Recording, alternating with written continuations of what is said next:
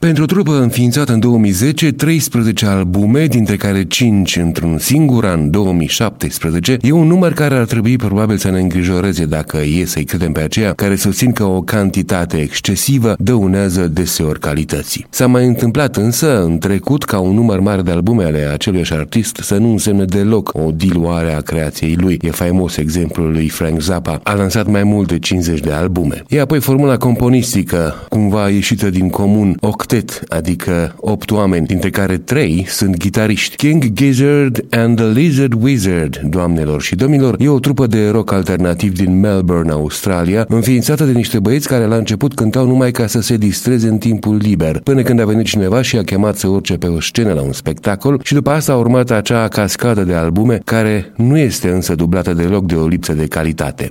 Dimpotrivă.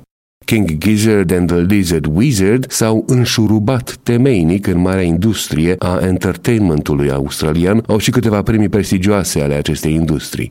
Această înșurubare însă e ea însăși cumva alternativă.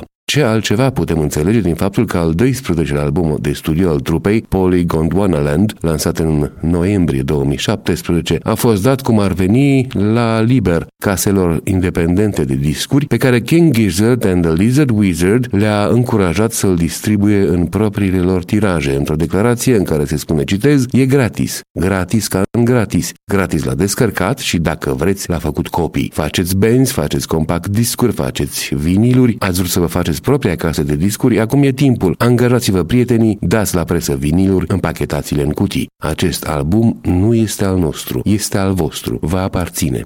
Dați-i drumul, distribuiți-l și bucurați-vă. Am încheiat citatul.